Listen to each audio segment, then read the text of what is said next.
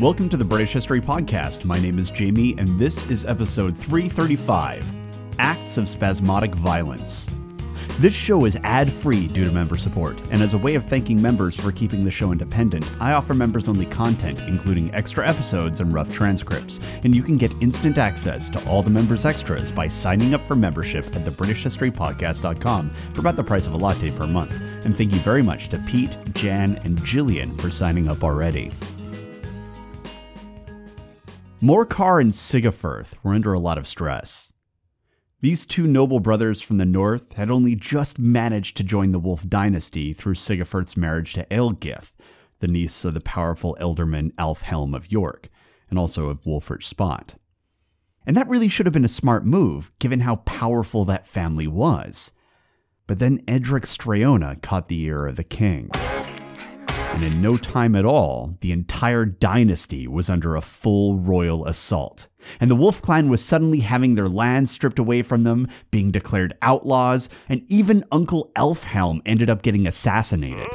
It was a tough time to be descended from Wulfrun, or even associated with her. However, somehow, Morcar and Sigeferth survived. And perhaps that was due to their close relationship with the crown prince, Athelstan.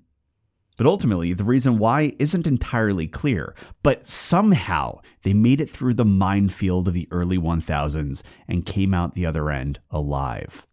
And even better, King Athelred actually gave Morcar some land in 1009. So whatever bad blood was created during the purge of the Wulf dynasty must have been dissipating. But then the Danes came to the shores of England, and they came with a massive army, and in no time at all, Sweyn Forkbeard became the new king of England.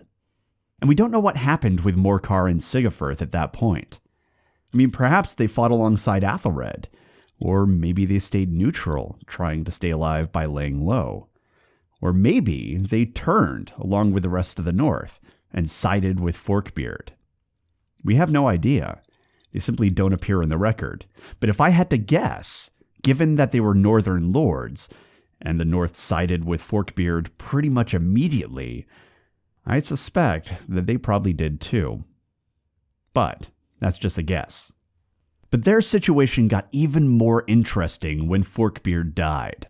Given that he died only in a matter of months after he took the throne, he hadn't had time to fully solidify his rule, or secure the throne for his successor, or really secure much of anything for his nobles or supporters. And as a result, if you remember, a message was sent to Athelred, who was living in exile. And in that message, the old Anglo Saxon nobility said that the former king could return to the throne if, and only if, he governed better and forgave all the nobility for any treasons that they might have committed during the uprising.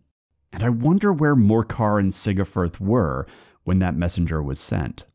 Because that last part, the part about the forgiveness, would have been particularly important to the Northern Lords, who had hopped onto Forkbeard's bandwagon as soon as he showed up. I mean, let's be honest here, that would have set anyone off. But Athelred in particular was likely to have taken it right on the chin, because the Chronicles specifically spoke about how paranoid Athelred was. And they also mention that he was given to, quote, acts of spasmodic violence, end quote. So you can imagine that those northern lords would have wanted some sort of surety that all was forgiven. And luckily, Athelred seemed more interested in getting back the crown than he was with revenge. So all he asked for was a sensible agreement from the nobility to back him up and not to backstab. Which, if I'm being honest here, is a pretty good exchange, especially since Forkbeard's young son, Canute, was untested as a ruler and wasn't making any promises about justice or forgiveness. So it's entirely plausible here that the two brothers were on both sides of the issue, initially welcoming Forkbeard and then welcoming Athelred back. Which, if that was the case, it must have been pretty awkward. But at least they had a promise from the king. There would be no reprisals. And more than that, they had the crown prince as an ally, as he was a close friend of theirs. So he would be there to protect them, just in case Athelred decided to forget his vows. But then Prince Athelstan started to die. And I say start because he managed to write a will, which gives us the impression that the crown prince knew that death was imminent, and that he had some time to prepare. Now, this, of course, was horrible news for the crown prince, but it wasn't great news for Morcar and Sigeferth either. Their position at court and their relative safety appears to have been closely linked to their relationship with Athelstan. And without the prince, it all could vanish in an instant. Then, the inevitable happened. Prince Athelstan died. The brothers were in a dangerous position now. They were northern lords with links to the Wulf clan, and now they were lacking the patronage of the crown prince. If King Athelred and his advisor, Edric Streona, decided that they were enemies, well, they could find themselves landless, or worse. So the brothers were left with one hell of an incentive to shore up their relationship with the crown, not to mention the chief counselor, Edric Streona. They needed to make sure that there were no hard feelings about that whole treason thing. The only trouble, though, was that the court was really busy. Certainly too busy to patch up relations with a couple northern thanes. I mean, they had to clean up things after the foreign invasion, they had to deal with the death of the crown prince, and they even had to deal with Christmas. The king's schedule was absolutely packed. And so it wasn't until early 1015 that an invitation was sent to Thanes Morcar and Sigeferth. But when it was sent, their attendance was requested at Oxford. And Oxford was an interesting choice, because it was one of the three towns which submitted willingly to Sweyn Forkbeard. So this selection of location could be read as an attempt of symbolically erasing the overthrow of 1014. So that was a good sign. So Morcar and Sigeferth saddled their horses, probably gathered their retinues, and made the journey south to meet with the king. And when they arrived, they were met by the king's chief counselor, Ealdorman Edric Streona of Mercia. The king was nowhere to be found. In that moment, it no doubt became very clear that Athelred had no intention of keeping his vow of forgiveness. The brothers' luck had run out, and they were murdered by Edric Streona. In the aftermath, King Athelred immediately and predictably seized the brothers' lands and ordered the arrest of Sigeferth's wife, Ealdgyth, and had her imprisoned in a convent at Malmesbury. Now, not only was this unfortunate for poor Ealdgyth, the move also thoroughly stamped out any claims, dynastic or otherwise, that could be held by her family. And don't forget, that family was the Wulf dynasty. Edric Streona was now just a hair's breadth away from eliminating the rival faction that served as a stumbling block for most of his life. There's just one small problem. Athelstan wasn't the only prince who had a problem with Edric Streona. Prince Edmund hadn't been in the spotlight, as he wasn't his father's favorite. But he did know enough of what had been happening to decide that he didn't like Edric. And while he wasn't the crown prince, he had been learning the ways of the English court. And from what we've seen already, Edmund was learning how his father operated. The last we heard of him, he was seizing prime real estate from a monastic community. But it is here that we see exactly how good of a student of courtly politics he had been. You see, the events at Oxford had thrown the kingdom into turmoil. Things with the North were already dangerously unstable. I mean, Edric Streona had made his name by murdering a northern ealdorman. And now he just murdered two northern thanes, and the king was supporting his every action. And what more, he was now making it worse by seizing their lands and imprisoning the widow Ealdgyth at Malmesbury a widow, you'll recall, who was also the niece of that murdered northern ealdorman, Elfhelm. This whole situation was a political mess, and as such, it presented Edmund with a rare opportunity to make a play for power. And you might be wondering why Edmund would need to make a play for power. After all, he was Athelred's eldest living son. So the power was his. He just had to wait for it to fall into his hands. Or did he? Well, I wouldn't be too sure. You see, Edmund wasn't the only son of Athelred who was still alive. He still had a younger full blooded brother, but more importantly, he also had a half brother, Edward. And Edward was now a teenager, meaning that he was fast approaching the age where he'd be old enough to rule, should the need arise. And he was already acting as his father's emissary, starting with the negotiations over his return to the throne in 1014. And if you're looking for hints as to who was more favored to take the crown, that wasn't a good sign.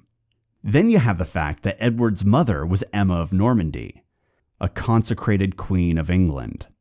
Edmund's mother, on the other hand, was Elfgifu of York, someone who was decidedly not consecrated, which in the medieval mind meant that Edward had an argument that he had the greater right to the throne than Edmund.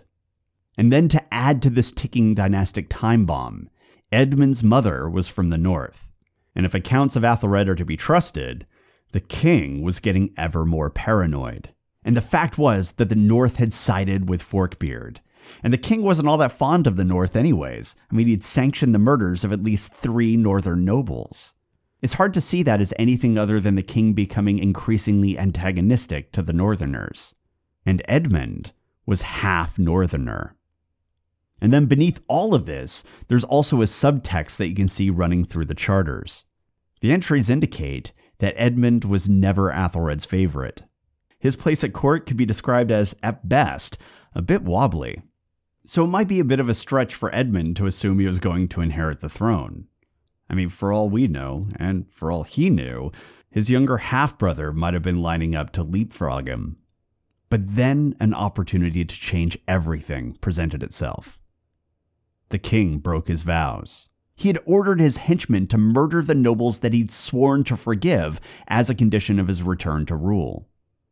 And in response, the North was livid like way angrier than normal. Even more, in fact, than when Thatcher was the PM. And that was bad. It was made even worse by the fact that Northumbria was barely shired at this point. So, from the southern perspective, it was wild and woolly. And the only reason why Wessex was able to maintain any sort of grip on the region was because it had the support of the local nobility and the major religious figures of the region. So, for Wessex, if you lose those nobles, you lose the North and Athelred and Edric had just killed two Thanes. Thanes, who were linked to the family of Elfhelm, the northern ealdormen who Athelred and Edric had also killed. It was almost like the crown was trying to antagonize the old Danelaw. And it worked. And so Edmund seized the opportunity. He gathered his retinue, rode to Malmesbury, entered the convent, and brought out Sigeferth's widow, Ealdgyth. Now, the records don't say exactly how this was done. We aren't told if force was used or whether it was a simple escape. I mean, maybe he just knocked on the door and the nuns were happy to be rid of her. We don't know. All we know is Edmund took her from the cloister and married her. Unfortunately, noblewomen during this period were typically just pawns in real estate deals that were being struck by the men in their lives. So her feelings about her imprisonment, release, and remarriage likely weren't on the minds of any of the men who were making these decisions for her. And it certainly wasn't on the minds of the scribes who were recording it all for history. But the fact was that what Edmund was doing here had very little to do with Ealdgyth's wants and desires for a relationship. What he was doing was flying a flag of open rebellion against his father. And he was also shoring up his position in the north and the Danelaw by linking himself to their recently murdered nobles and to the dynasty that had been hunted to the point of extermination by the king and his chief counselor. Next, Edmund and his new bride rode north and took possession of the lands that the king had stolen from Morcar and Sigeferth. Then, just in case anyone missed what was happening here, the five boroughs proclaimed Edmund their lord and fully broke away from Athelred and his murderous henchmen. And immediately thereafter, we see Edmund issuing charters as Edmund Atheling Rex. King Edmund the Atheling. The rebellion was on. But nothing occurs in a vacuum. And while Athelred and Edric were plotting murders, and while the king's eldest son was plotting a rebellion, to the north, in Denmark, Canute, Thorkel the Tall, Eric Hlathir, and their Viking warriors were also plotting. Only one year earlier, Canute had come to Denmark hat in hand, but he quickly found a new project to keep himself busy. Canute had started forming alliances. And that wasn't an easy task, as it meant that he had to carefully navigate the maze of rival warlords that now made up the delicate kingdom of Denmark.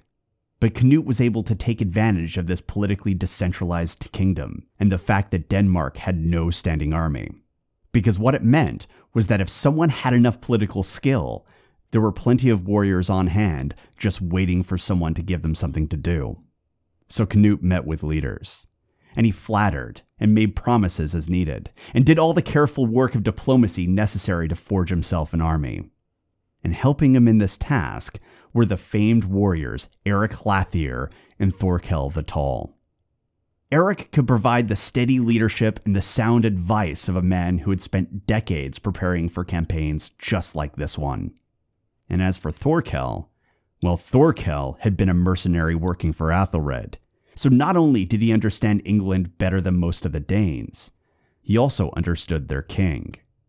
And I'm sure it probably also helped that he had a large number of Jomsvikings at his command. The invasion fleet was beginning to take shape, and more Danish nobles came under Canute's banner, which meant that gaining the attention of other nobles got easier.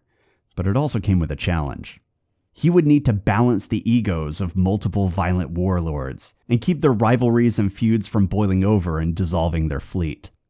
You might imagine a Viking or prince like Canute would just demand that warriors follow him, but there's no way that that would have worked in Danish society. Canute needed to be a diplomat and a peacekeeper. He needed to navigate the complex web of interpersonal rivalries that knitted Danish noble society together. And he needed to do it in a way that got them all rowing in the same direction. It was delicate and probably dangerous work. But by the summer of 1015, he completed his task. Thanks to his political chops, Canute was now at the head of a fleet containing thousands upon thousands of warriors.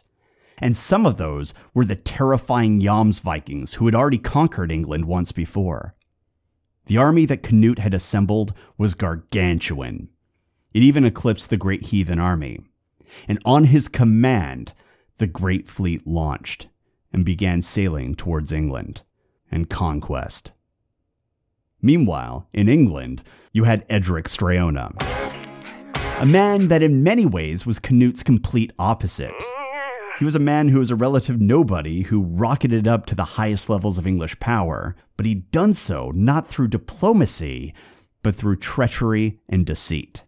And as a result of his methods, he had created some extraordinary enemies.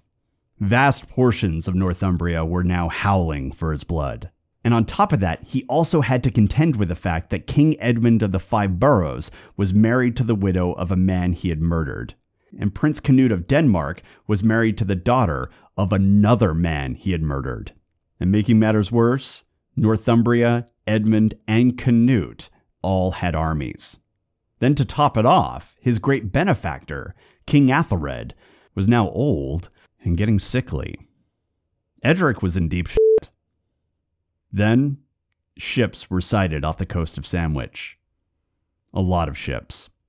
200 ships. And it's possible that he stopped here because he thought that Sandwich was going to be friendly shores. And that after briefly being ashore, he realized that actually Sandwich had no interest in this Danish king. So he withdrew his forces and headed farther south. And by September of 1015, they were at Poole Harbor and knowing that they were now definitely in enemy territory, the army came ashore and ravaged Dorset, Wiltshire, and Somerset. They burned, they pillaged, they looted. And all the while, King Athelred was laying sick at Cosham on the Hampshire coast, which, if you know your geography, placed him dangerously close to the front lines of the war. And due to his ill health, the raising and organization of the army had to be left to his trusted advisors and general. But by this point in his reign, that had become an incredibly thin list. For example, the veteran Ealdorman Athelmar the Stout of the Western Shires, he was the son of old Ealdorman Athelweard the Chronicler, well, he had died of some unknown cause on this same year. And as for the rest of the leaders who guided the kingdom through the various trials back in the days of his mother's council, well, they were all long gone and buried. I guess he could still call in Elfrich of Hampshire, since, against all odds, he was still around, and he would be available if you needed someone to fake sick on the front lines and abandon the fight. But I think that was probably more of a problem for Athelred rather than a solution. And so, with so few options present, it fell to Ealdorman Edric Streona to organize the defense of King Athelred and the southern shires. And joining him was the king's son, Edmund, the same son who had declared himself king of the five boroughs. But you know, dad was in trouble, so what are you going to do? And the timing of this is actually incredible. Moments earlier, the king's son and the king's son in law were on the verge of dragging England into a bloody civil war. But then Canute arrived, and as a consequence, now they had a common enemy. And few things can heal rifts more quickly than a shared adversary. So, as Edmund was raising the soldiers of the north to rescue his father and the kingdom, Edric Streona was in Mercia, doing the same. Against all odds, Canute had provided the kingdom something that had eluded them for decades a real chance for unity. So Edric Streona positioned his army and waited for Edmund to join him. And when the northern army crested the hill and came into view, his heart must have sank. Edmund had an enormous army, far too large for his Mercian forces to overwhelm. Well, come on. This was Edric Streona. You didn't think he was going to work with Edmund, did you? No, he was planning on killing him, probably through some sort of assassination plot. But Edmund must have made quite the showing at this gathering because the Chronicle says that when Edric realized that his double cross wasn't going to work, he withdrew his forces, leaving Edmund and his northern army alone. But Edric wasn't done. He might have been bloodthirsty and deceitful, sure, but he still commanded a significant amount of loyalty from his underlings. And the king was still lying sick and in desperate need of him. So he took 40 ships and a full complement of warriors, and he marched on Canute's army. And there, he offered Canute his submission. Edric Streona would be Canute's man now.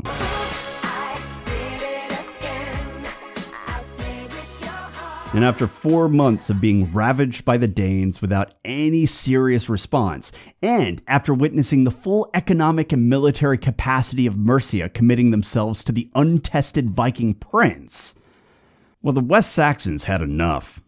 So the nobles of Wessex gathered hostages, rounded up their horses, and handed them all over to Canute. And they too accepted him as their king. It was Christmas of 1015 and Canute held half of England. If you have any questions, comments, or concerns, you can reach me at the British History Podcast at gmail.com, and you can find links to all our communities in the community section of the British History Podcast.com. Thanks for listening.